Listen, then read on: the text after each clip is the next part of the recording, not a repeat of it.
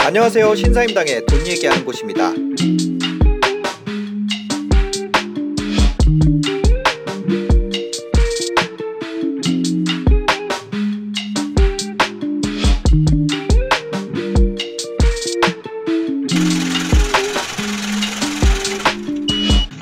안녕하세요. 유튜버 신사임당입니다. 오늘도 부동산 이야기로 찾아왔습니다. 네, 부룡님과 함께 합니다. 안녕하세요. 네, 안녕하세요. 네, 잘 지내셨어요? 네, 한 주 동안 또 잘 지냈습니다. 아, 네. 부룡님 점점 젊어지시는 것 같아요. 뭔가. 아, 주변에서 조금 신경 네. 쓰라고 그래서 옷, 아. 옷도 좀 신경 쓰고. 아, 네. 아, 요즘에는 좀 신경을 좀 쓰시나 봐요. 아, 주변에서 뭐라고 해요. 아. 저도 신경 쓰는 게 있습니다. 네. 어, 어, 항상 검은 건 아, 아니요, 아니세요? 아니요. 저 신경 쓰는 게 있어요. 아, 다른 걸로 신경 쓰세요? 네 네 네. 관절 연골의 보스웰리아 하루 두 정으로 관절 건강을 챙겨오도록 합시다. 여기에 신경을 쓰고 있습니다. 아, 알겠습니다. 네, 건강기능식품 광고고요. 여기까지 BPL이었습니다. 네. 아, 오늘 부동산 또 한 주 동안 방향 아, 방향이라기보다 이슈가 되게 많았어요. 네. 이슈 되게 많았고 또 뭐 각 후보 후보별로도 얘기들도 많고 네. 어때요? 요즘에 그 뭐 투자자분들 사- 속에 투자자분들은 좀 어떤가요? 반응이? 일단 투자자분들도 혼란스러워하는 시기면 틀림이 없고요. 음, 네네. 그다음에 일단 지금 대출 규제나 이런 것들이 음. 투자자들 입장을 조금 위축시킨 거는 맞는 것 같아요. 어, 네. 그러다 보니까 이제 투자를 하는 데 있어서 약간 좀 주춤하는 부분도 있고요. 음. 그또 그거를 바라보는 또 일반 실수요자거나 또는 네. 뭐 전세 대출을 받아서 또더 들어가야 되는 사람이거나 음. 이런 분들이 일단 한 번, 두 번 일단 좀 지켜보자 상황을 보자 네. 이런 것들 때문에 당연히 시장은 그걸 갖다가 이제 기사에서는 위축이라고 좀 표현을 하고 네, 계신 것 네, 같은데 위축이라기보다는 어쨌든 지금 정책이 또는 관망기 어. 뭐 이런 식으로 좀 봐야 되는 게 맞지 않을까 싶어요. 네네네.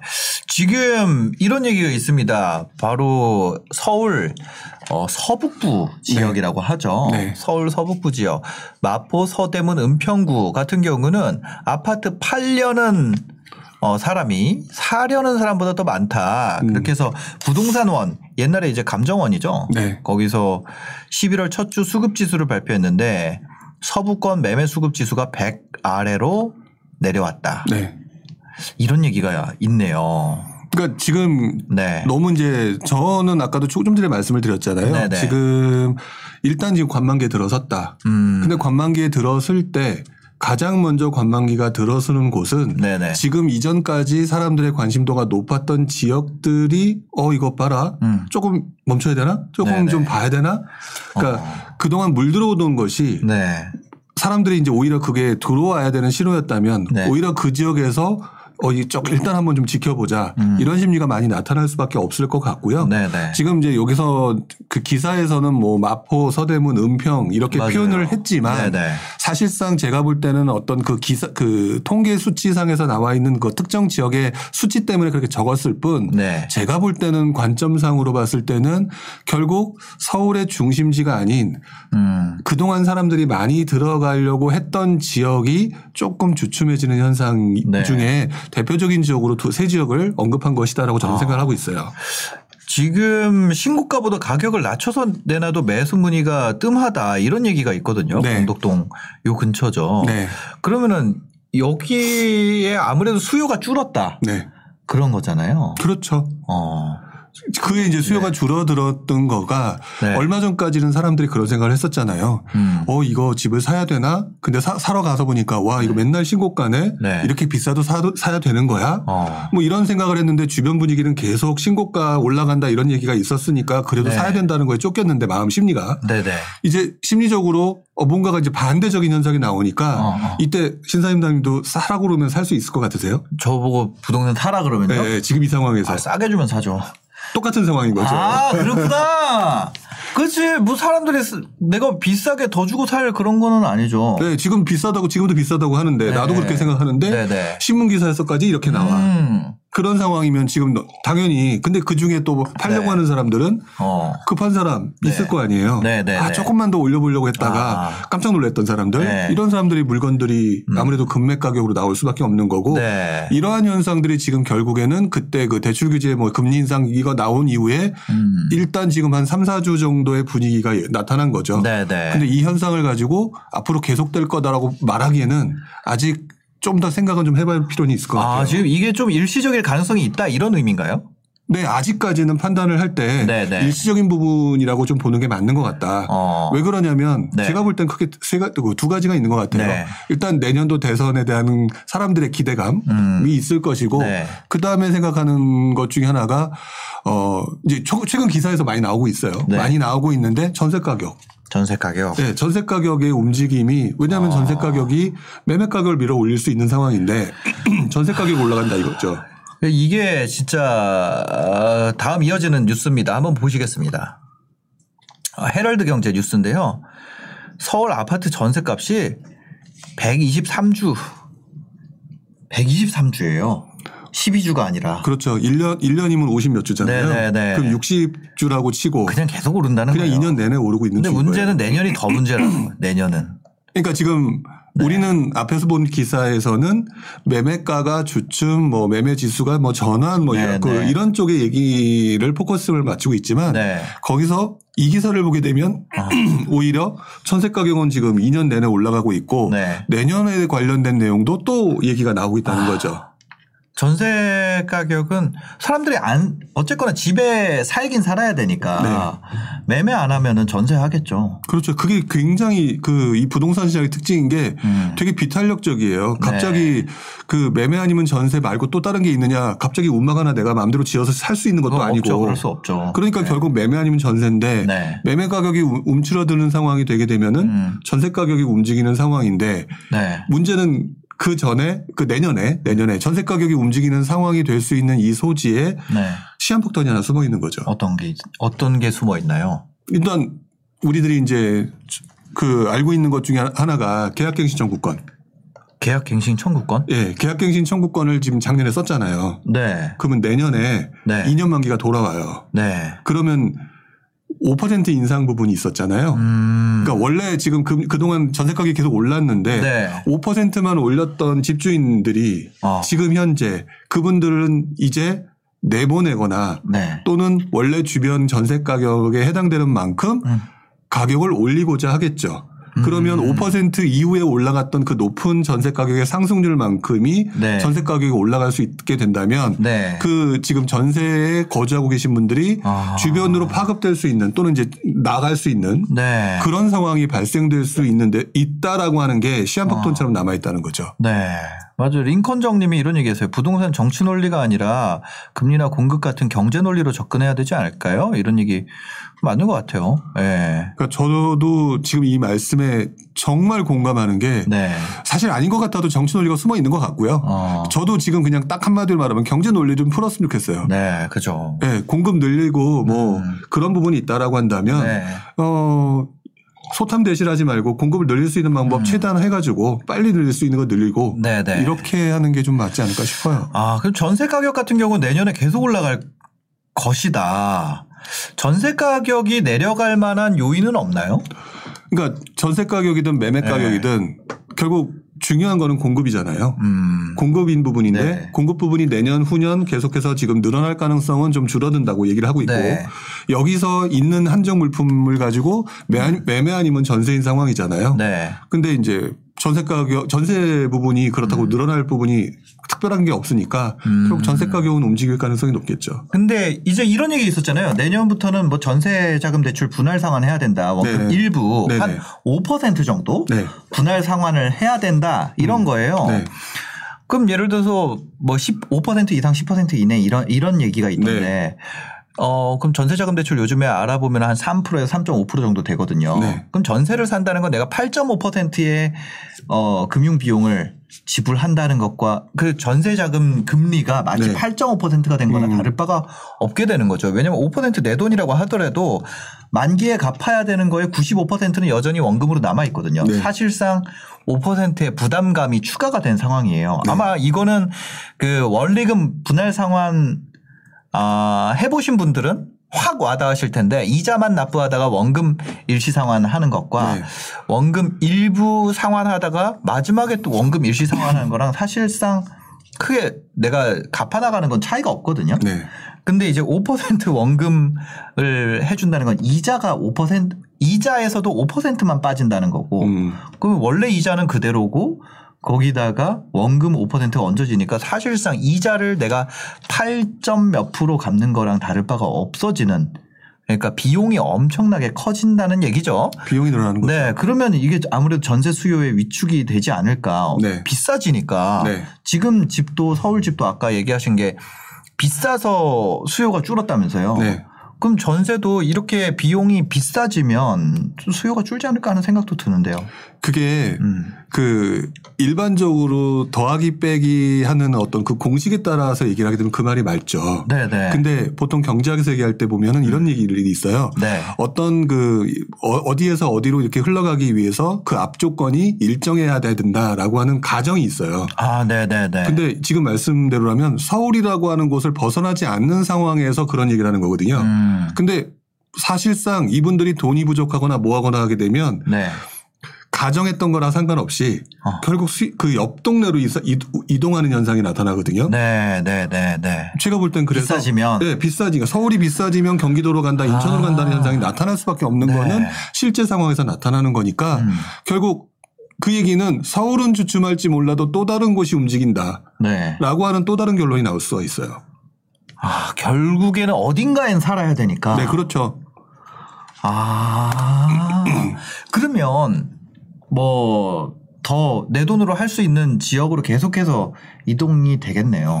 그렇죠. 지금 서울이라고 하는 동네에서 네. 뭐 매매수가 줄고 전세수가 늘고 이렇게 보통 일반적으로 얘기를 하지만 딱 가둬놓으면 그게 가능하겠지만. 네, 이건 공산주의도 아니고 가둬놓고 살 수 있는 건지 아시, 아니잖아요. 네, 네, 네. 그러니까 당연히 이분들이 결국 자기의 만족도와 최선의 선택을 하기 위해서는 아. 그옆 동네로 이동하면서 이제 움직이게 되는 현상이 나타날 수밖에 없을 것이고 네. 결국 그 전세 가격의 상승이든 뭐든 이런 현상들이 네. 옆으로 퍼져나가게 되겠죠. 아.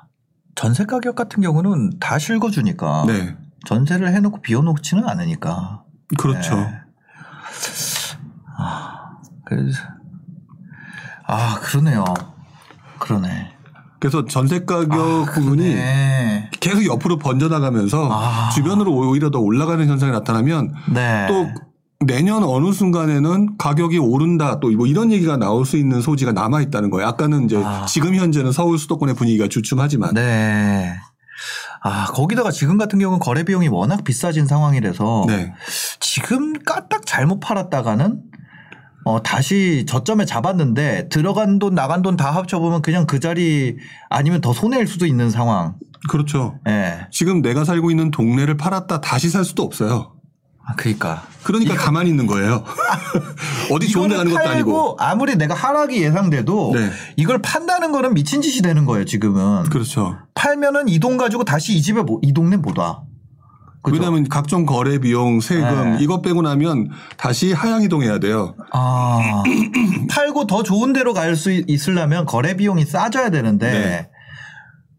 지금은 지금은 팔면 안 되네요. 그러니까 가만히 있는 거고. 아. 그러니까 정부는 팔라고 얘기를 하지만 네. 팔을 이유가 없다고 생각하는 사람이 더 많은 거고. 팔 수가 없는 거죠. 네. 내가 예를 들어 팔고 더 하급지로 갈 거면 왜 팔아요? 어차피 내가 살아야 되는데. 그 바로 그 부분 때문에 지금 어. 거래량은 계속 줄어들고 네. 움직이고 싶은 사람은 움직이지 못하고 네. 그러니 이제 그러지 않아도 공급은 줄어든다고 하지 어. 결국 그러면 새로 들어온 사람들은 살 데가 없고 이것들이 계속해서 파생처럼 나타나면서 그래서 거래량이 없구나. 네. 가격이 나중에 또 올라갈 수 있는 상황이 오는 거예요. 네. 아, 거래량이 없네. 지금 내리면 다주택자는 죽음. 어떤 부분에서 죽음이 올까요? 뭐 가격이 내린다는 부분을 말씀을 하시는 거겠죠. 네, 사실상 다주택자 입장에, 아, 저는 다주택자입니다. 음, 음. 그 다밍아웃을 했어요. 네. 근데 제 입장에서는 음, 음. 가격이 내리는 거는 아무 문제가 되지 않아요. 맞아요. 근데 제 입장에서 가장 힘든 건 전세가 내리는 거죠. 네. 예를 들어서 제가 뭐 열 채를 갖고 있다고 해볼게요. 한 채당 5천씩 어 가격이 빠지잖아요. 음, 음. 그럼 그건 저랑 아무 상관없어요. 음, 음. 왜냐면 오른 것도 상관없고 내린 것도 상관이 없으니까. 맞아요. 근데 예를 들어 한 채당 어 5천씩 전세가 빠지잖아요. 네. 그러면 5천씩을 메워 넣어야 돼요. 다시. 음, 음, 그래서 어떻게 보면은 보유하시는 분들 입장에서 어 가격이 내리는 거는 아무 의미가 없다. 음. 그거 부담이 없다. 왜냐하면 보유세만 줄어드는 거예요. 맞아요. 가격이 올라가봤자 보유세만 늘어나는 거고 그 근데 이제 그 뭐라 그래 전세나 이 수익률이 월세가 빠지거나 이런 거는 다주택 다주택자한테 다이렉트로 음, 돈이 확 빠져나가는 거거든요. 그렇죠. 그게 이제 공급이 무섭다는 게 공급 때문에 집값이 떨어질까봐 무서운 게 아니라 공급 때문에 전세 안 맞춰질까봐 그게 걱정되는 건데. 그러니까 많은 분들이 오해하시는 네, 것, 네. 것 중에 하나가 다주택자들이 가격이 떨어지면 큰 문제가 될 거다라고 생각하시는 경우가 많은데 네네. 그것보다는 지금 말씀하신 것처럼 음. 거기에 따른 전세 가격의 움직임에 따라서 네. 내가 추가 비용이 들어가는데 그 비용을 만들어낼 수 없는 자금 경색이 무서운 그죠, 거거든요. 그죠, 그죠. 그게 가장 다주택자가 위험한 부분이고 저 같은 경우도 자금을 전체를 안 넣고 저는 이제 거의 5대 5로 하거든요. 네. 그 50%는 50% 중에서도 25%는 이제 달러고 나머지 25%는 현금 음. 이런 식으로 그 범퍼를 두고 운영을 하는데 근데 이제 제가 지금은 부동산이 9대 1이 돼 버렸어요. 네. 0.5, 0.5 이게 올라가서 음, 그래서 이제 자산 배분이 이상하게 돼 있지만 그 뭔가 하여튼 저도 그렇게까지 풀로 하는 건 아닌데 이게 가격이 올라가서 그렇게 된 상황이고 어쨌거나 지금 같은 경우에 음, 어, 다주택자들 같은 경우에는 세가 빠지는 것이 가장 어, 리스크 요인이 항상 그렇지 않나요? 네. 제가 보기에도 또는 제 경험에 의해서도 네네.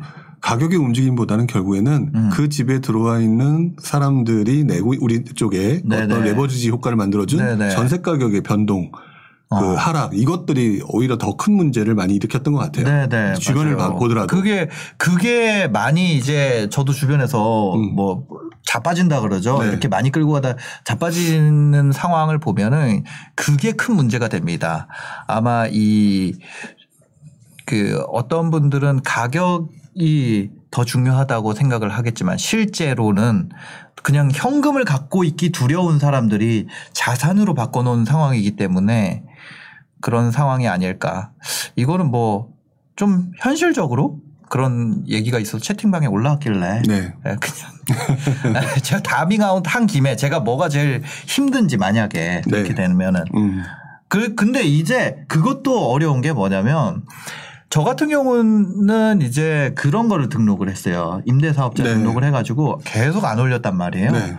그래서 저희 집은 그 동네 전체 시세에 한 60% 수준으로 전세가 맞춰져 있어가지고 네. 어 장기 보유해야 되는 거는 8년짜리 등록한 거는 아직 3년 남았고 음. 4년 등록한 것도 1년 남았고 뭐 그런 상황이라서 음. 이제 전세가가 빠진다 그래도 법 때문에 네. 굉장히 이제 그 범퍼가 또 있죠 그 안에서도 떨어져 봤자 오히려 그보다 더 높을 것 같은데요. 그러니까 그 떨어져도 그런 그런 상황. 네. 예. 하여튼 뭐 그렇습니다. 네, 그래서 이 예, 뭐라 그래야 될까요? 어, 실제 현실은 그러하다.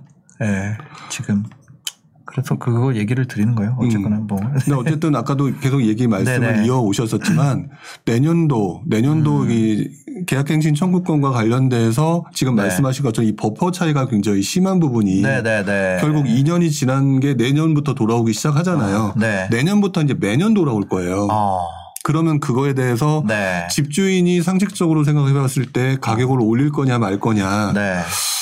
올리는 게 당연할 걸 같고 음. 그러면은 결국 전세 가격의 분위기가 다시 한번 매매가에 영향을 미칠 수 있다라고 하는 네. 부분을 생각을 해봐야 된다. 어. 그래서 지금 생각보다 많은 전문가들이 지금 현재의 그 매매가가 위축되고 좀 약간 정체하는 상황에도 불구하고 음. 네. 내년 상황에서는 지금 떨어질 요인이 생각보다 많지 않다. 네. 자꾸 이제 얘기하는 게 바로 이 부분이라고 봐야 되겠죠.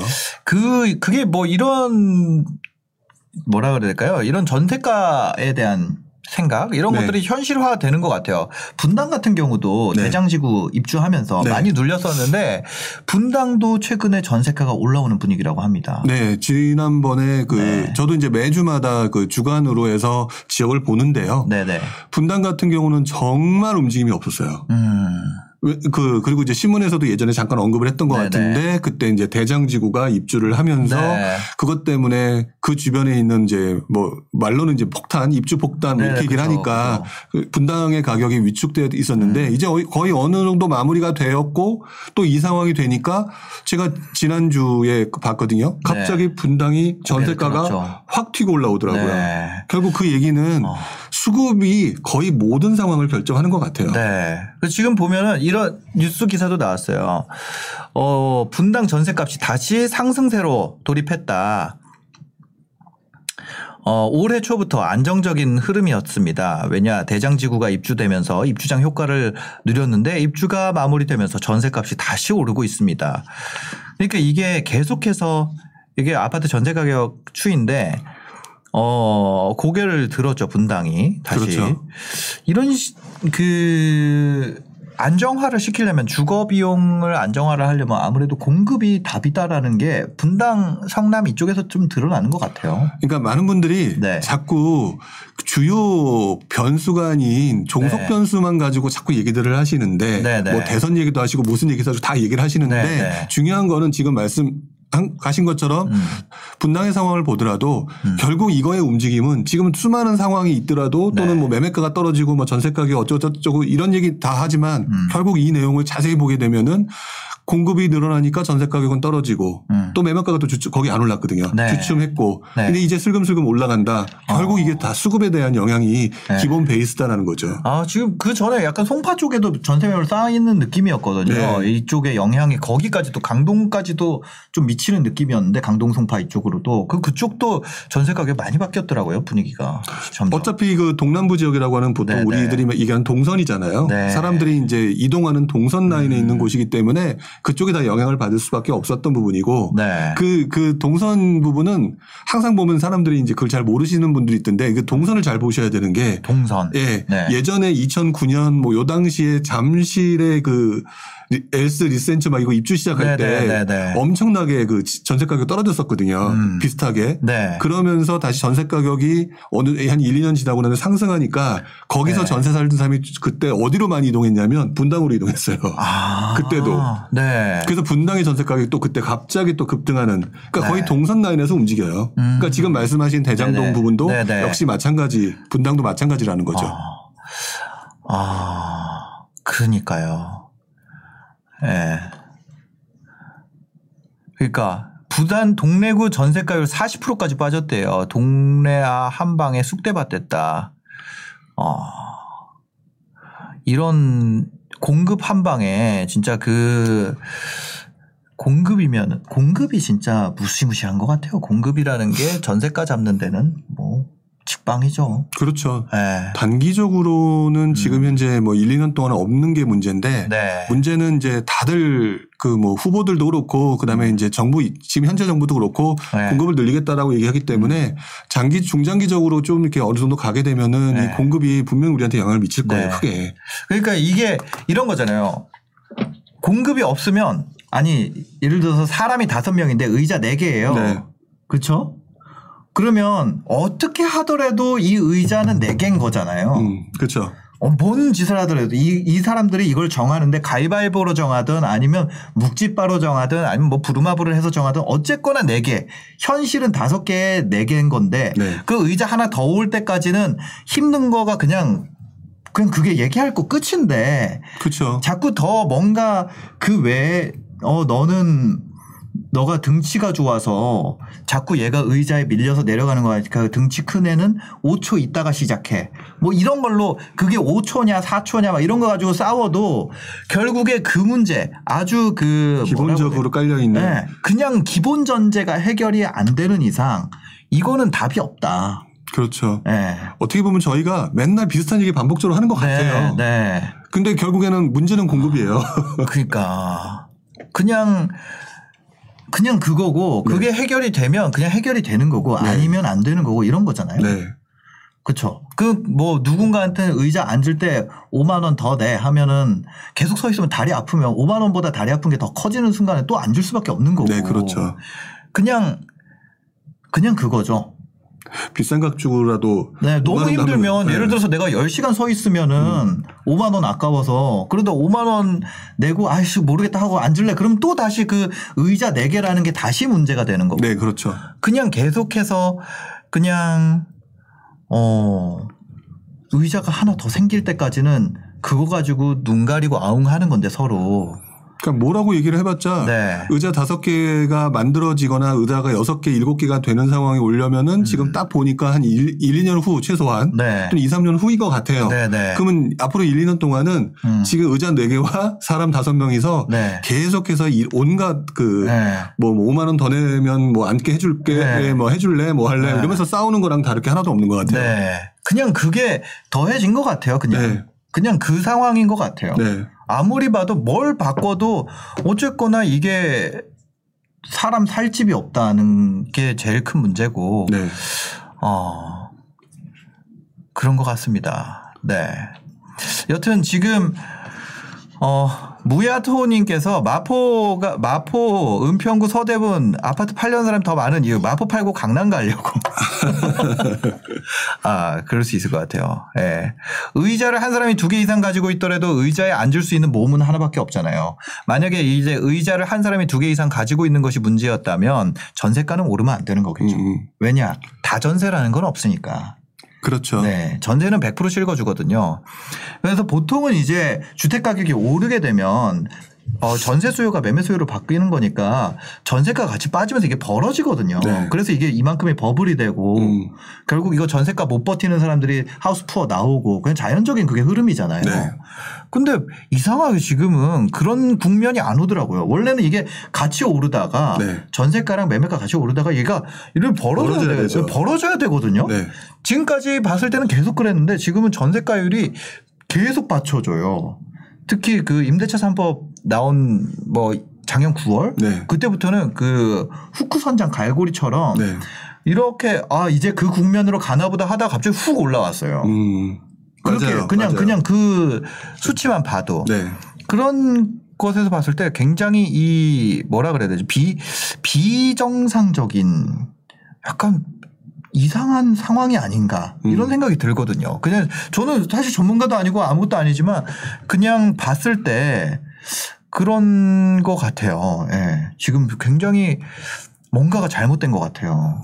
그러니까 뭐 지금 임대차 3법이라고 하는 부분이 원래 있었던 네. 뭐그 각종 공급량의 수치를 왜곡시키고 음. 왜곡시키면서 사람은 이제 그대로 존재하는데 네네. 거기 전세와 매매가 다시 꺾 어, 섞이면서 음. 지금 사람들이 혼란스러워하긴 하는 것 같은데 네. 결국에는 지금 마- 말씀하신 것처럼 갑자기 확 치고 올라온 게 네. 바로 그런 현상 때문이라고 저는 생각이 들어요. 아, 근데 예를 들어 이거는 그런데 좀 다른 얘기인 것 같아요. 고가 전세에 대해서 네. 대출 제한이 들어온다. 이런 파이낸셜 뉴스 기사가 있습니다. 한번 네. 보시겠어요? 내년 8월이 두렵, 두렵다. 대출 제한에 떠는 고가 전세 세입자들 이렇게 돼 있는데 음. 이 고가 전세에 대해서 어, 대출 규제가 된다. 이런 게 있나 봐요. 네. 고액 전세에 대해서 초고액 전세에 대한 음, 검토가 시작될 거다. 이런 건데 이러면 이 가격이 높은 곳은 굉장히 좀 위험해지는 게 아닌가 이런 생각도 들거든요.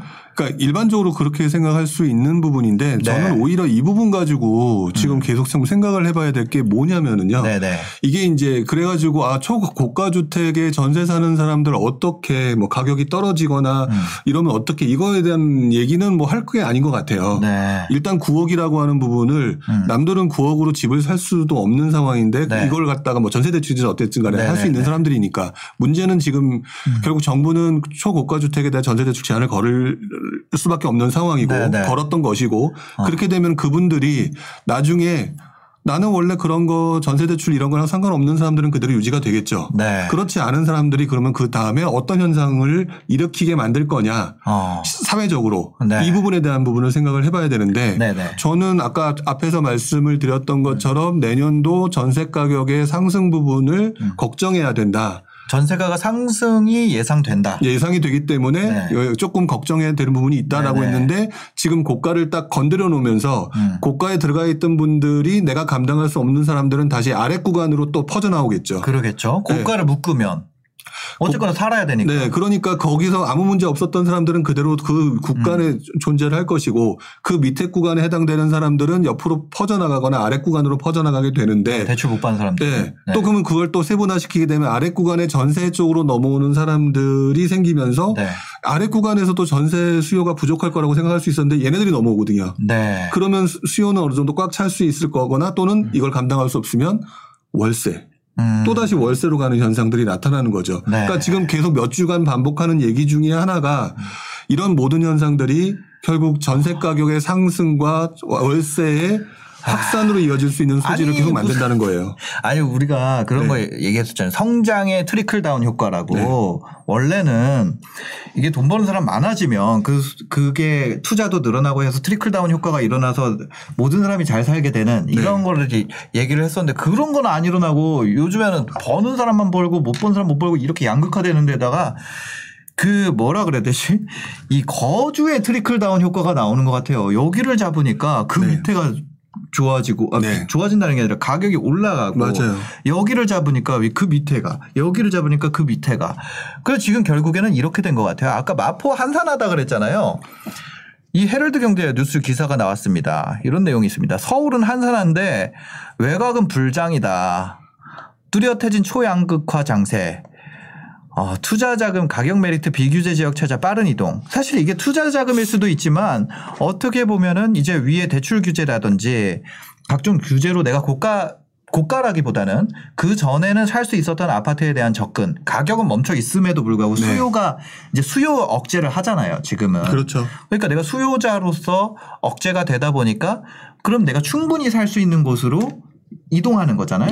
네. 그게 실수요가 더해지니까 그럼 또 실수요 이동을 실수요가 이동해서 발생하는 가격 상승을 먹기 위한 투자 수요도 그쪽으로 이동을 하고 그러니까 이게 결국엔 그 결과로 이 불장이라는 게 나오게 되는 것 같아요. 네. 그러니까 저도 KB 주로 이제 저는 이제 KB를 위주로 보는데 보기에 편해서 네, 네. KB를 보다 보면은 지금 언론 기사에서 말하는 뭐 서울은 한산, 뭐 음. 서울은 정체, 서울은 주춤, 하락세 네. 어떤 특정 부분을 보지만 전반적으로 다 보게 되면 외곽장은 지금 굉장히 뜨거운 건 맞아요. 아. 예를 들어서 지금 여기도 나왔지만 제가 네. 바로 이제 지난주 금요일자 KB 11월 11일자 그걸 네. 봤는데 네. 경기도 그 동쪽 지역 같은 경우 가장 센 데는 이천이에요. 경기도 이천. 2000. 네. 아.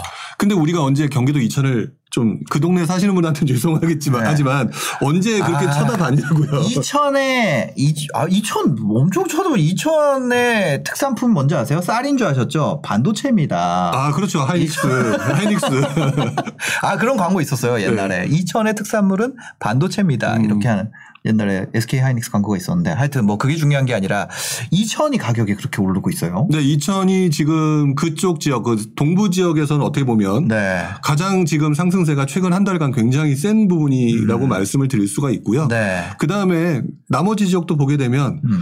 어 그냥 경기 북부 지역을 한번 볼게요. 네. 경기 북부 지역 하면 그 동안에 굉장히 강했던 곳이 어디였었냐면 동두천이었어요. 동두천? 네, 동두천. 근데 네. 동두천 같은 경우는 최근에 그 규제적으로 묶였죠. 네. 동두천이 규제 지역이 됐어. 네. 와. 동두천이 굉장히 강하다가 규제 지역이 되니까 네. 그 다음에 사람들이 이젠 가- 넘어갈 데가 없잖아요. 네. 넘어가면 북한이잖아요. 그러니까요. 네. 동두천에 넘어가면 뭐 철원, 뭐 네, 연천, 연천 네, 이쪽으로 가야 네. 되는 거니까 그러니까 결국 거기서 갈 데를 찾는 과정 중에서 네.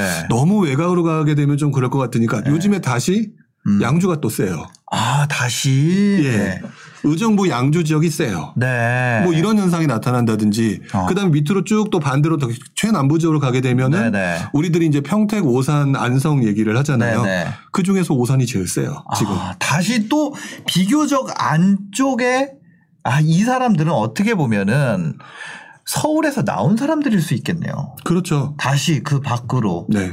서울 1차 이탈이 지금까지 있었다면 두 번째 웨이브가 다시 서울에서 또 나오는 웨이브가 생긴 거네요. 그렇죠. 그런 파도들이 아. 지금 우리는 파도에 그 잔파도의 하나를 보면서 자꾸 뭐라고 뭐라고 얘기를 하는 건데 네, 네, 네, 네. 뒤로 물러나서 보게 되면 바닷가에서 파도는 굉장히 다양하게 일어나고 있는 중이거든요. 네, 네. 그러니까 지금 현재 상황 그렇고 아. 뭐 얘기한 김에 인천 쪽을 얘기하다 보면 한 그 너무 한쪽을 아- 얘기 안 했으니까 네, 네. 얘기를 한다 보면 예를 들어 인천이 많이 오른다는 얘기 들으셨을 텐데 네. 요즘 최근 한 달간 가장 또 상승세가 높은 지역 중에 하나가 중구예요. 어. 영종도 있는 아, 영종도. 예, 있는 중을 네네네. 포함한 중구. 네네. 원래 인천하면 또 연수구였잖아요. 그렇죠. 송도인. 네. 근데 어 이상하다. 어. 중구가 세네. 네. 그랬더니 요즘엔 또 지난주 이번 주죠. 이번 네. 주 같은 경우는 계양구가 또 치고 올라와요. 아, 그러니까 이렇게 지금 전반적인 큰 그림과 그 음. 안에서 움- 움직이는 조그마한 소용도들이 굉장히 다양하게 일어나고 있는 것 같은 거. 네네네. 어쨌든 지금 현재 상황에서는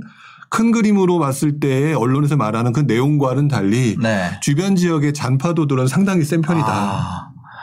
아니 뭐 이제 분당 용인도 한 번 더 그러면 두 번째 파도를 또 타겠네요. 그쪽도. 그럴 가능성을 이제 음. 그렇지 않은 점과 그런 점을 좀 고려를 해봐야 될 네. 텐데 그렇지 않은 점들은 이제 많은 사람들이 생각하는 것처럼 야 이렇게 많이 올랐는데 더 오를 수 있을까? 그러니까. 이 부분을 일단 네. 일차적으로 안 좋은 점이라고 생각한다면 네, 네. 지금 말씀하신 분당과 용인이라고 얘기를 하셨잖아요. 네.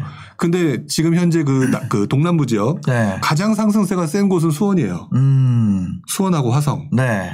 근데 수원이 오르면 수원 위에 가장 그 다음에 움직임이 나타날 가능성이 높은 지역이 용인 아니면 분당일 가능성이 또 있거든요. 네. 왜냐하면은 어, 수원에 살다가 가격이 높아졌으니 음. 다시 조금 더 더 좋은 네. 또는 서울에 가까운 쪽으로 들어가고 싶다라고 할때 아. 선택하는 게 용인 쪽의 일부 지역과 그다음에 분당이니까 그러니까 네. 그런 현상들이 지금 나타날 수 있어서 음. 아직 뭐 잔파도가 다시 그러니까. 개 벌리기로 갈지는 모르겠지만 네. 어쨌든 지금 현재의 모습 자체는 굉장히 정신없이 네. 하지만 그 패턴을 보이면서 음. 외곽으로 갔다가 다시 네. 밀려오고 하는 모습이 지금 나타나고 있는 것 같아요. 단테파파님이 어이없게 분당이 오히려 너무 싼 실정이에요. 이렇게 얘기하네요. 그러니까 어이없다라고 말씀하시는 거를 보면 혹시 분당 분당에서 분당 사시는 분. 사시는 분이 아닌가라는 네. 생각이 드는데 네. 그러니까 그게 사람들의 심리라는 거죠. 지금 음. 뭐 대출 규제나 뭐 때문에 안 된다라고 얘기들을 수많은 사람들이 하지만 네. 예를 들어서 내가 조금 더 입지가 떨어지는 곳이라고 생각했던 용인이나 수원의 가격이 어. 올라왔다라고 하면 네, 네. 어 우리 동네가 더 상대적인 저평가다라고 생각할 음. 것이고 실제로 거기 사는 사람이 넘어올 수도 있겠죠. 네. 그런 상황들이 어. 아직까지는 심리가 완전히 죽은 게 아니기 때문에 네. 충분히 움직일 수 있는 소지는 높아요. 그러니까 이게 결국에는 그 의자가 하나 더 늘어날 때까지는 네. 뭐 이거를 어떻게 할 수가 없는 거 아니에요? 그러니까 그 오늘 좀 더- 너무 비유를 잘해 주셨는데 네. 의자가 없는 그 게임에 음. 룰을 잠깐 바꿔가면서 서로 가장 현명한 방법을 찾겠죠. 네. 근데 결론은 그래서 어, 떤 사람은 뭐 A라는 사람이 어떤 순간에 앉을 수도 있고 네. 또는 어떨 때는 B라는 사람이 앉을 수 있겠지만 네. 어, 그 과정에서 A, B, C, D가 왔다 갔다 하는 상황이 발생될 뿐 음. 결국 2, 3년 후에 그 의자가 다시 공급되기 전까지는 네. 굉장히 상황이 다양하게 일어날 것 같아요. 아, 그러니까요. 이제 아, 근데 이게 해결되는 시점에 집 가지고 있는 분들은 그러면 의자가 들어오는 시점에 앉아 있는 사람들은 네. 그건 확 좀 고생할 수도 있겠네요. 그렇죠. 그게 보통 우리가 단기적으로 제- 제일 많이 보는 현상이 대단지 입주할 때 아까 대장 근데 동사례처럼 지금 예를 들어서 앞으로 예상되는 그러면 그게 언제 해결돼요? 이거를 해결을 하려고 계속 뭐 삼기 신도시도 하고 뭐 사전 청약도 하고 그러는 거잖아요. 네네. 맞아요? 그렇죠. 그렇게 그죠, 하는 그죠. 건데 그럼 그게 언제 이게 해결이 되나요?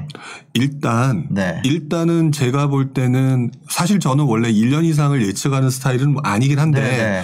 그냥 조금 더 보수적으로 보면서 좀 그래도 한번 말씀을 드린다면 음. 네. 일단 2, 3년, 1, 2년에서 2, 3년이니까 한 2년 한 반 정도, 한 2년 5개, 5개월, 6개월 음. 이 정도까지는 공급 물량이 확실하게 부족한 건 맞는 것 같아요. 아. 그러니까 2년 정도 전후 네. 확실하게 부족한 게 맞는 것 같고 그 이후에는 지금 현재 어쨌든 인허가 물량이 늘고 있어요.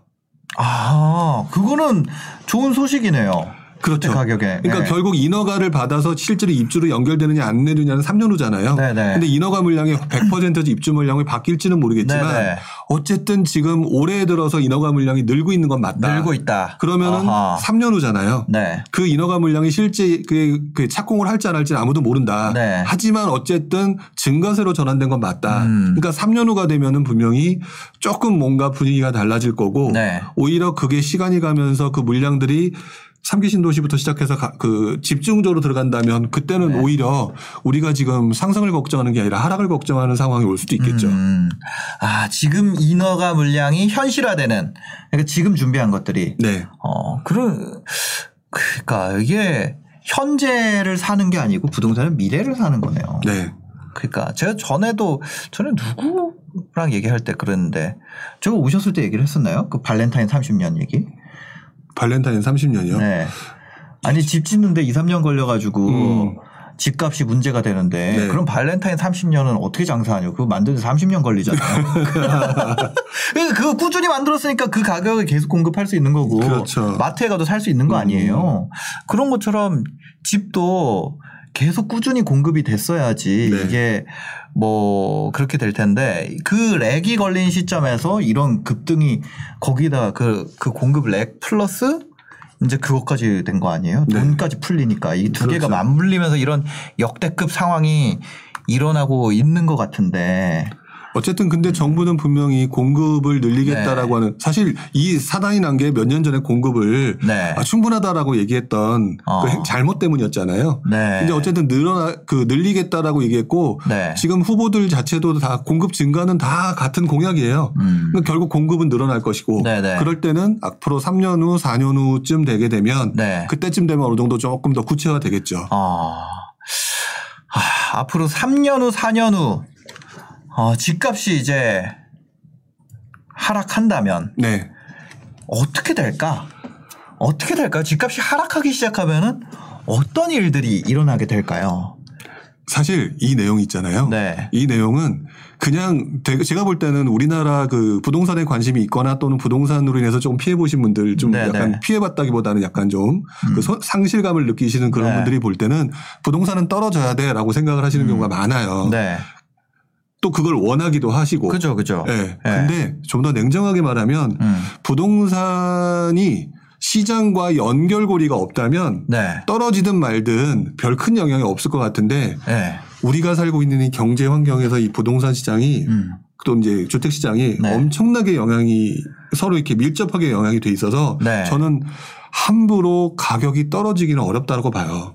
아. 왜 그러냐면 네. 그동안 봤을 때를 보게 되면 부동산 가격이 오르니까 사람들이 모르긴 몰라도 네. 야 집값이 올랐으니까 기분 좋아 우리 음. 돼지고기 사 먹던 거 소고기 사 먹자 네. 또는 뭐 집값이 많이 올랐으니까 자동차 한 대 더 사자 음. 분명히 이랬을 거거든요. 네, 네. 금- 분명히 그랬을 거면은 그 결과가 결국 실물 경제 시장의 활성화라고 하는 부분에 영향을 줬을 거예요. 네. 그렇기 때문에 보통 그 시장이 침체할 때 그 정부가 일부러 살리려고 하는 그 기본적인 것 중에 하나가 건설 경기 활성화거든요. 어, 네. 그만큼 네. 시장에 영향을 미치니까 왜냐면 인테리어도 장사가 잘 될 거잖아요. 네, 네. 근데 만약에 반대로 집값이 떨어진다 음. 또는 강제로 떨어뜨린다고 얘기한다 음. 그러면 아 우리 입장에서는 아 그래 떨어져야 되라고 몰- 모르겠지만 네. 결국 인테리어 하던 거 못하게 해서 인테리어 하시는 분들 망할 거고요. 음. 차 파시던 분들 또 차 잘 안 팔릴 것이고 네네. 또 마찬가지로 소고기 팔던 분 소고기 안 팔릴 것이고 네네. 결국 그러면 실물 경기에 침체로 가요. 음, 부동산 가격의 하락은 실물 네. 경기의 침체로 간다. 네. 그렇죠. 아무래도 뭐 그럴 수밖에 없을 것 같아요. 네. 뭐 물론 이제 또 제가 지금 말하는 거 하나를 꼬투리 잡아서 반박하시는 분들이 있을지도 몰라요. 네네네. 근데 그 반박하는 것도 필요하겠지만 음. 냉정하게 보게 되면 사실 그래 왔다는 거죠. 그래서 어. 제가 볼 때는 부동산 가격이 떨어지게 되면 음. 정부가 음. 제일 먼저 하는 행동은 음. 실물 경기 활성화라고 하는 것을 제일 네. 앞에 내세우고 네. 뒤에서 두 번째로 음. 건설 경기 활성화로 가는 경우가 많았어요. 네.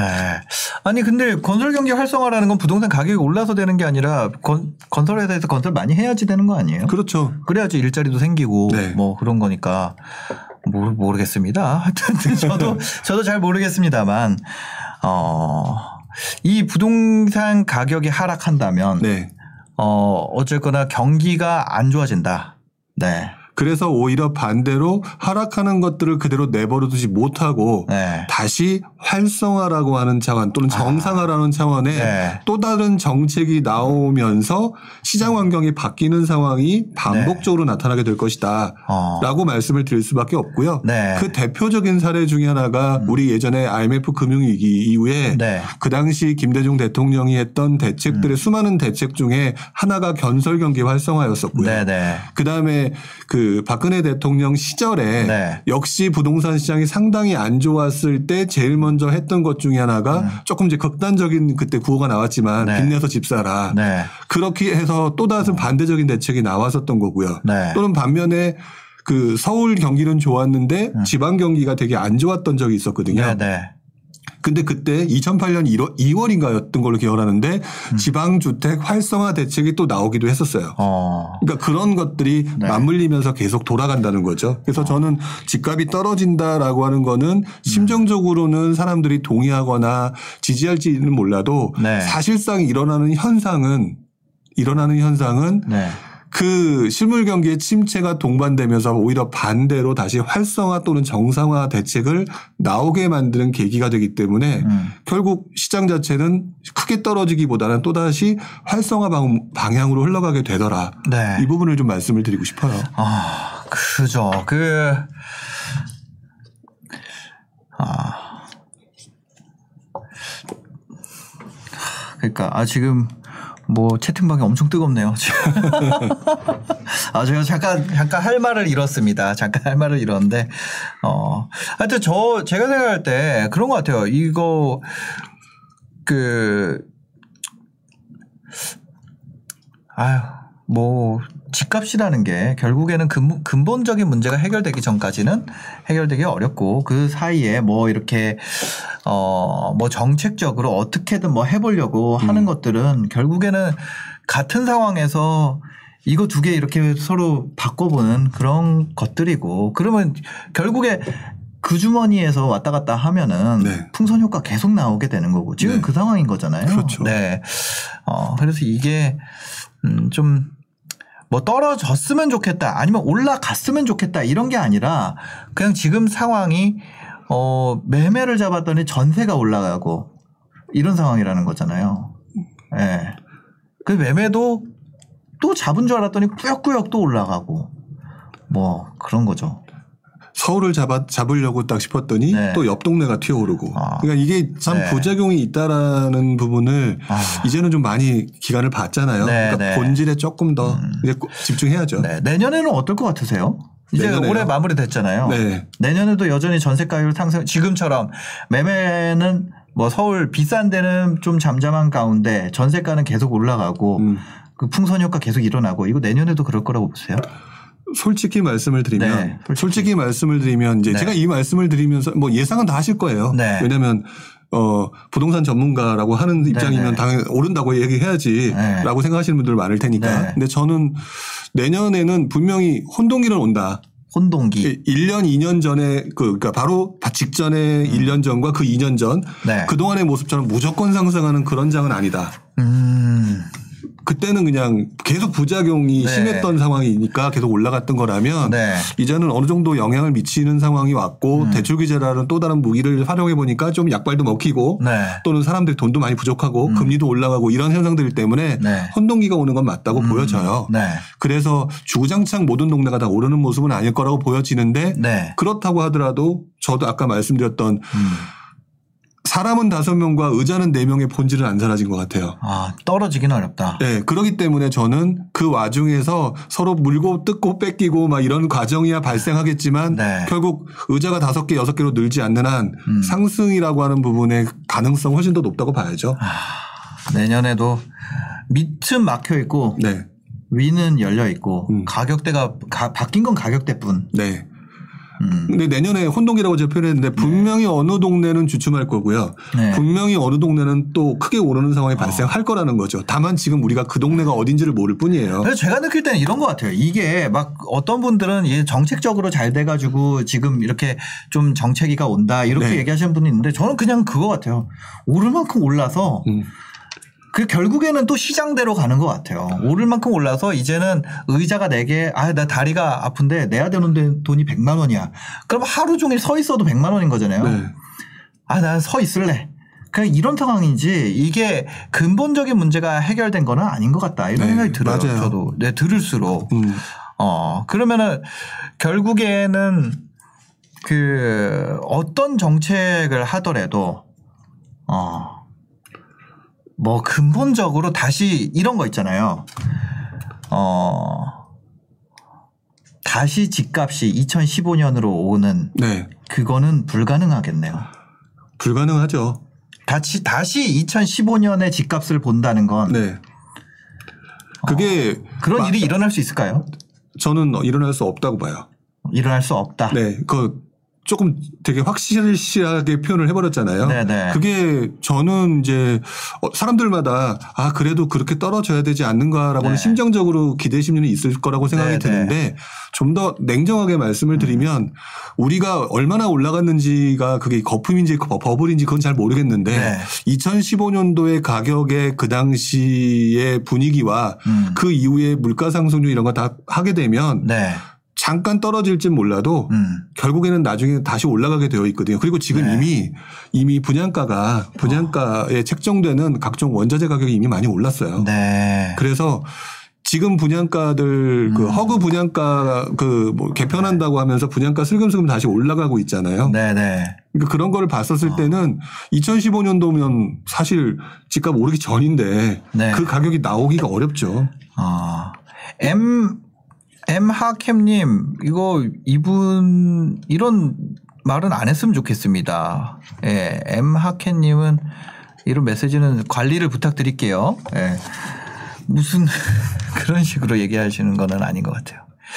네, 여튼 그, 그런 것 같아요. 그, 어, 아니, M 하켄 님이 뭐 무주택자 뒤져봐야 알지 막 이런 식으로 얘기를 하셔가지고 일부러 그렇게 얘기하시는 것 같아요. 그런, 저희는 그런 의미로 얘기하는 것도 아니고, 어, 지금 현재, 네, 상황에 대해서 얘기를 하는 거라서 이게 진짜 채팅방이, 어, 진짜 어마어마한, 진짜 지금 이런, 이런 적은 없었는데. 그러니까 양극단으로만 안 가셨으면 네, 좋겠다라는 네, 서로 네. 싸울 만한 그런 내용은 아니라 네. 어, 그냥 음. 굉장히 좀 서로 그러니까 그. 제가 이제 마- 많이 이쪽 양쪽을 다 만나 보고 있거든요. 네. 그럼 이제 하락을 원하는 분들은 2015년 16년대의 가격까지 오는 것을 하락이라고 생각을 해요. 네. 네. 그리고 이제 실제 그 하락은 없을 거다라고 하시는 분들은 그 가격까지 오는 일은 없을 거다라고 얘기를 해요. 네. 그러니까 어떤 정책을 하더라도 이만큼의 그거를 그 하락을 기대하는 거를 만족시킬 수 있는 방법은 존재하지 않는다. 이게 현실이라고 하더라고요. 그렇죠. 저도 네. 제가 투자를 했던 2000년대 그 음.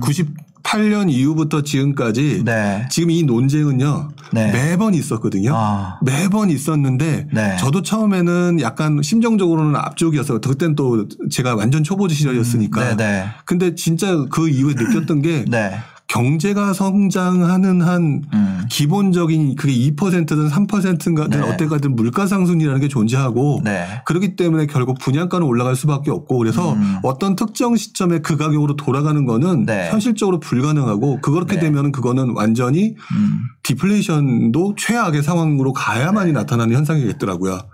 그러니까 내가 살 수 있는 수준까지 집값이 뭐 내려 각자 이제 살 수 있는 수준이 있잖아요. 네. 거기까지 내려오길 바라는데 실제 현실적으로 내려올 수 있는 수준 을 만약에 내려온다면 공급이 오고 내려온다면 어 그거는 좀 어, 준비를, 그 자금을 모으기 위해서 내가 집을 갖고 싶으면, 예. 아니, 뭐 상관이 없으면 상관이 없는데, 그렇죠. 만약에 그런 걸 원한다면, 그거는 좀 준비를 해야 되지 않나. 준비를 하면서 정책이 도와주길 기다리는 거지, 정책만으로 다시 시간을 과거로 돌이, 돌이킨다는 거는 사실상 어, 쉬운 일이 아니기 때문에. 그렇죠. 예, 저는 그러니까 아니 이게 이런 거 있잖아요. 문정부가 책임져라 이런 게 이거를 어떻게 2015년 어떻게 가냐고 이런 거는 저는 그거를 해달라는 거예요. 제 저희 만나시는 분들한테 어떻게 할 거예요. 2015년으로 어떻게 돌릴 거예요. 16년으로 이거는 뭐 문정부가 아니라 아무리 세계 최고의 정부가 오더라도 불가능한 그런 거기 때문에 여튼 그 하락이라는 게 생각만큼 강하게 오지도 않고 상승이 지금 그래서 상승과 하락에 대한 기대치가 서로 다른 것 같아요. 그러니까 저는. 한편으로는 이해가 안 되는 것도 있어요. 이거를 네네. 갖다가 제가 아까 KBC 사이트 뭐 본다 이렇게 말씀드렸잖아요. 그쪽에서 나와 있는 자료를 보게 되면 1986년부터 나오거든요. 네. 1986년도부터 지금 음. 2021년 지금 11월 현재까지 네. 그 매매가 상승과 전세가 상승률을 보게 음. 되면은 극명하게 그게 보통 40년 가까운 시절이잖아요. 네네.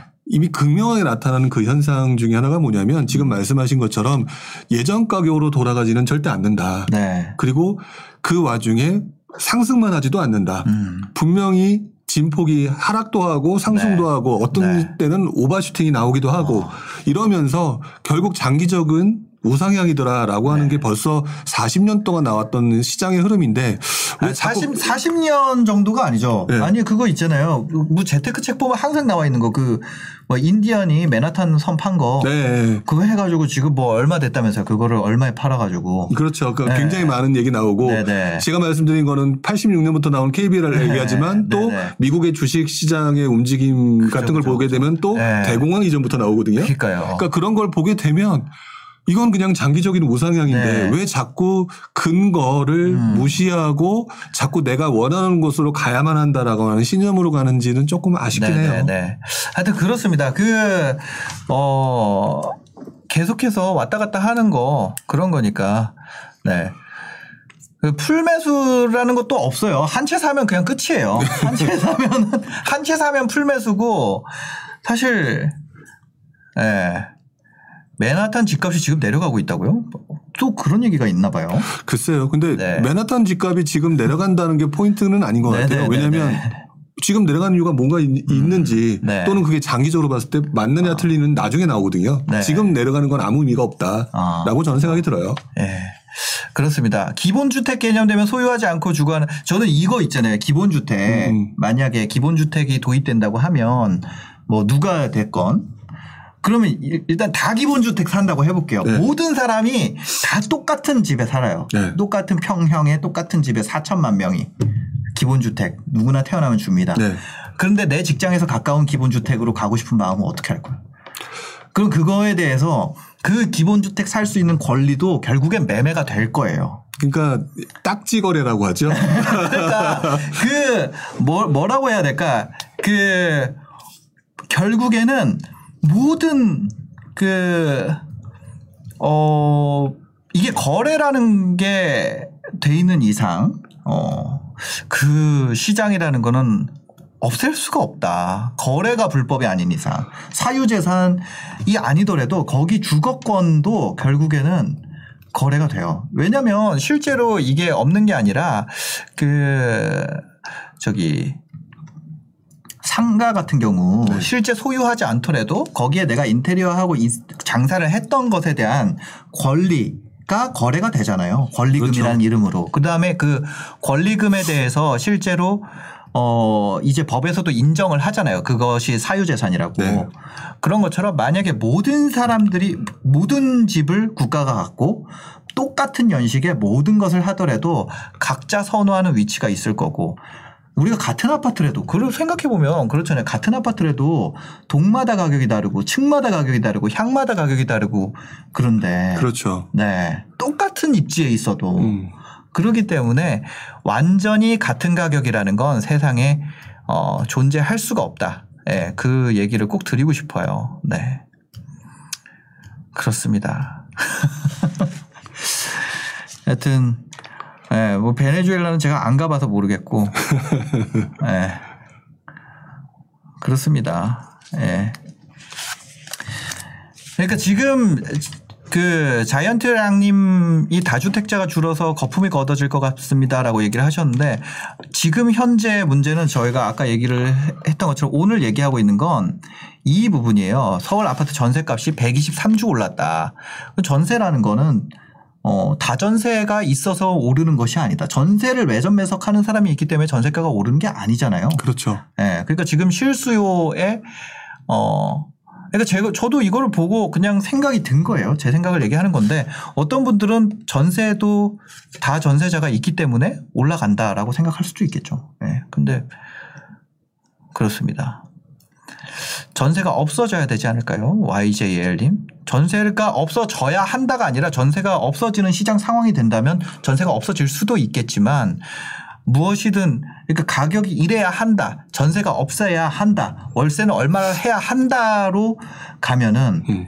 이해가 안 되기 시작한다는 거예요. 저도 그 말씀에 전적으로 네. 동의하는 게 네네. 네. 결국 그게 나만이 가진 가치관 또는 나만이 가진 생각의 편향이 될 수 있어서 네. 다른 수많은 사람들의 대다수의 생각도 음. 같이 확인해 보는 게 좀 더 정확할 것 같아요. 네, 맞습니다.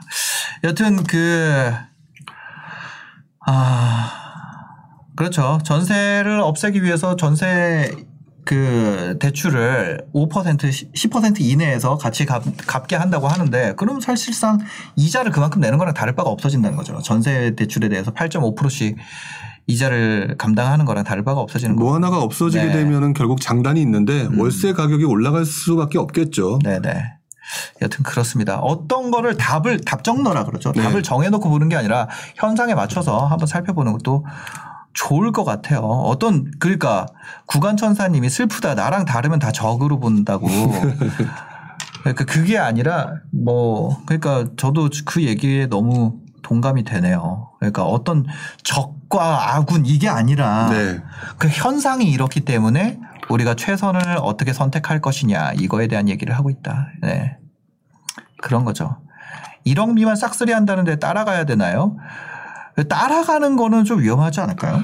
그러니까 저는 네. 제가 투자를 하면서 느낀 거지만 네. 따라가는 것 쳐놓고 음. 나중에 한번 크게 넘어지지 않는 사람을 본 적이 없는 것 같아요. 네. 그러니까 따라가는 것 자체는 차라리 생각하고 난 다음에 음. 남들이 이렇게 따라 움직일 거니까 나 이렇게 들어갈 거야라고 먼저 고민해서 네네. 들어가는 게 맞는 거지.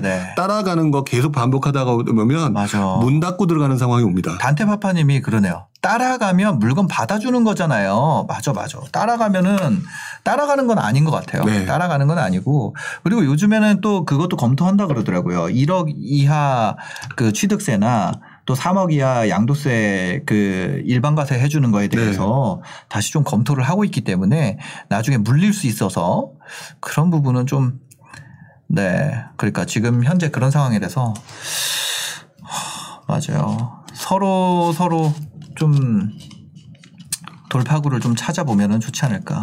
예. 현대에서 나르는 자동차가 나오면 모르겠습니다. 예. 너무 머니 얘기하기 아닌가요? 네네, 저도 모르겠어요. 그렇습니다. 여튼 주식은 왜 계세요? 지금 오늘 주식 방송이 아닙니다.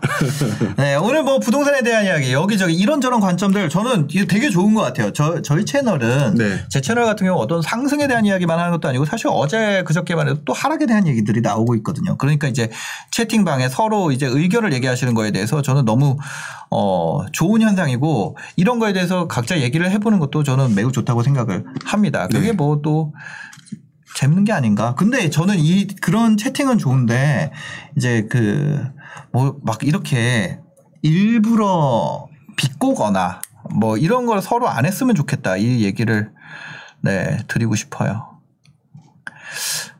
그렇습니다. 와, 조장나라님은 동네 친구랑 그러니까 그건 진짜 운이 좋은 거예요. 저 같은 경우는 옛날에 이제 부동산 처음 투자하고 아니면 뭐 이런 돈 얘기할 때 주변에 얘기할 사람이 없었거든요. 저도 그랬던 것 같아요. 어, 그런 경우에는 사실 유튜브가 그런 역할을 해주는데 네. 어. 먹스맨님이 싸움이 나야 재밌는데. 네. 여튼 그렇습니다. 어. 네. 하락론자 상승론자도 아니지만 확실한 건 시장을 통제하려다가 더 지읒된다는 사실. 시장을 통제하는 거 어렵죠. 시장 통제하는 거는 어렵습니다. 그렇죠. 통제하려고 하는 것도 안 되고 통제가 된다고 믿는 것도 아닌 것 같아요. 네. 음, 시장은 결국에는 항상 그렇게 뭔가가 누르면 음. 풍선 효과가 나타나는 것도 또 다른 법칙이거든요. 네네네네. 네, 네, 네. 알겠습니다. 오늘 뭐 시, 시장을 시장 아뭐 그렇잖아요. 지금 뭐 결과적으로 보면은 네. 저는 자본주의가 맞는 것 같아요. 아무리 봐도. 저도 개인적으로 네, 현재까지 그렇잖아요. 나온 데, 음, 네. 주의 중에서는 자본주의가 그나마 네. 제일 낫다. 그렇죠. 그리고 개인의 자산에 대해서 어, 인정을 해주고 네, 그런 것들은 맞는 것 같습니다. 그냥 뭐 사실 방송 전에도 얘기를 했었는데 그런 어 그런 사유 재산에 대한 부분은 인정을 해주고 그걸 너무 아, 안 좋은 사람으로 하지는 않았으면 좋겠다 이런 생각은 음. 많이 들어요. 네. 그 현금으로 다 가지고 있어야 되잖아요. 그러면. 그렇죠. 주식을 할 줄 몰라도 주식을 하거나. 그러니까 아 저는 주식을 잘 했으면 좋겠어서 요즘에 주식 공부 열심히 하거든요. 아. 근데 아 너무 어려워요. 주식 너무 어렵고 그래서 그 뭐야 그렇다고 이제 또 현금으로 갖고 있기엔 그렇고 그러니까 또 달러로 바꿔놓는데 여튼 뭐 그런 것 같아요. 어떻게 해야 될지 모르겠습니다. 네. 진짜 그, 음, 맞아요. 예. 네. 알겠습니다. 어, 거래세나 좀 줄어줬으면 좋겠네요. 네. 오늘 방송은 또 뭐 이렇게 해서 마, 무리하면 될 것 같아요. 네네. 네. 그러니까 주택이 아니라 뭐 다른 VT 아 맞아요. VT 얘기도 나왔었죠. VT. V 아 저 제 채널에서 VT 얘기도 했었거든요. 네. 그러니까 뭐 이것저것 그렇죠. 네. 아. 자유롭게 거래하고 대신 저소득층을 적극 지원하는 게 낫지 않을까요? 이런 얘기도 하셨습니다. 네. 하여튼 오늘 방송은 여기까지 마무리하겠습니다. 마지막으로 하시고 싶은 말씀 있으실까요? 음, 글쎄요, 뭐 오늘 얘기 자체가 뭐 이쪽 저쪽 다양한 얘기를 했는데요. 저는 네네. 항상 말씀을 드리고 제가 바라는 것이 그냥 내 기준으로 안 봤었으면 좋겠어요. 음. 다양한 사람의 의견을 들어보고 네. 되게 많이 들어보고 난 다음에 그 의견의 다양성 속에서 기준을 잡으신 게 맞지 조금 네. 좀 확증 편향을 가지고 계신 분들이 좀 음. 있다라는 생각이 들어서 네. 그래도 이 방송을 보시고 이 방송에서 채팅하시는 분들은 네. 굉장히 여유 있게 서로의 음. 의견들을 좀 많이 어, 들어주시고 나눠주셨고 네. 제공해 주셨 으면 좋겠습니다라는 말씀을 다시 한번 드리고 싶네요. 네, 알겠습니다. 마지막으로 안호주님 임대사업자 단기 혜택은 정부가 취소시키지 않았던가요? 맞아요. 근데 이제 4년 유지는 해야죠. 네. 네. 한다고 했기 때문에 그거를 해지하게 되면 페널티가 또 있습니다. 그래서 이제 그 페널티에 대한 부분도 있고 그 다음에 음, 임대사업자를 중간에 해지하기 위해서는 현재 임차인의 동의서를 또 받아야 되는데 제가 동의서를 받으려고 연락을 드려봤어요. 그래서 아, 저 이제 임대사업자 제도라는 것이 없어지게 돼서 어, 임대사업자를 어, 제가 이제 안 하고 해지를 하려 그럽니다. 그래서 동의서에 사인을 해주시면 좋겠습니다. 이렇게 얘기를 드렸더니까 그거를 동의를 안 하시는 분도 계시더라고요. 안 하. 왜냐하면 이게 임대사업자 같은 경우는 매년 5% 이내에서만 그러니까 아, 매년도 아니죠. 어 계약이 갱신될 때. 네. 5%만 올릴 수 있어요. 그러다 보니까 주거 안정성 측면에서 임대사업자의 물건에 들어가 있는 것이 더 좋거든요. 음. 임차인 입장에서는 임대사업자를 더 유지를 했으면 좋겠다 라고 얘기를 하시더라고요. 그래서 어, 네. 그렇죠. 갱신권 상관없이 무조건 5% 전월세 상한이고 그렇게 해서 이제 해지를 하는 거에 대해서 네 그런 거죠. 네. 그렇습니다. 그거에 대해서는 뭐 동의를 안 해주는 거든 동의를 하는 거 그거는 어쨌거나 임차인의 선택이고 자유이기 때문에 그거에 대해서 제가 강요를 할 수 있는 것도 아니고 어. 네. 어차피 임차인의 동의를 받도록 되어 있으니까. 네. 네. 받지 않으면 중간에 해지를 할 수가 없어요. 음. 네. 그렇습니다. 여튼 뭐 갑자기 마지막에 질문이 있으셔서 왜 왜 혜택이 없는데 유지하는지에 대해서 음. 물어보셔서 유지할 수밖에 없어서 유지한다. 네, 그 얘기를 드리는 겁니다. 네. 아, 집주인이 들어와서 산다고 해요랑은 또, 또 다른 거예요. 그러니까 지금 얘기한 거는 어 단기 임대 사업자라고 지금 없어진 거고 지금 얘기하신 집주인이 들어와서 산다고 해오는 계약갱신 청구권 에 대한 거고 그러니까 이게 사실 이중 가격이 아니라 삼중 가격이에요. 그렇죠. 예. 옛날 임대사업자 임대사업자 냈던 분의 전세가 가장 싸고 음. 그게 그게 제일 쌉니다. 그 다음에 중간에 묶인 이번에 계약갱신 청구권 나오면서 묶인 가격이 그 다음 싸고 그 다음에 지금 시장에 나와 있는 가격 이렇게 해서 삼중 가격으로 되어 있죠 실제로는 네, 질문이 올라와가지고 네, 네. 여튼 오늘 그 또 방송 함께 해주셔서 감사하고요. 네, 마무리하도록 하겠습니다. 영상 봐주셔서 감사합니다. 행복한 하루 되세요.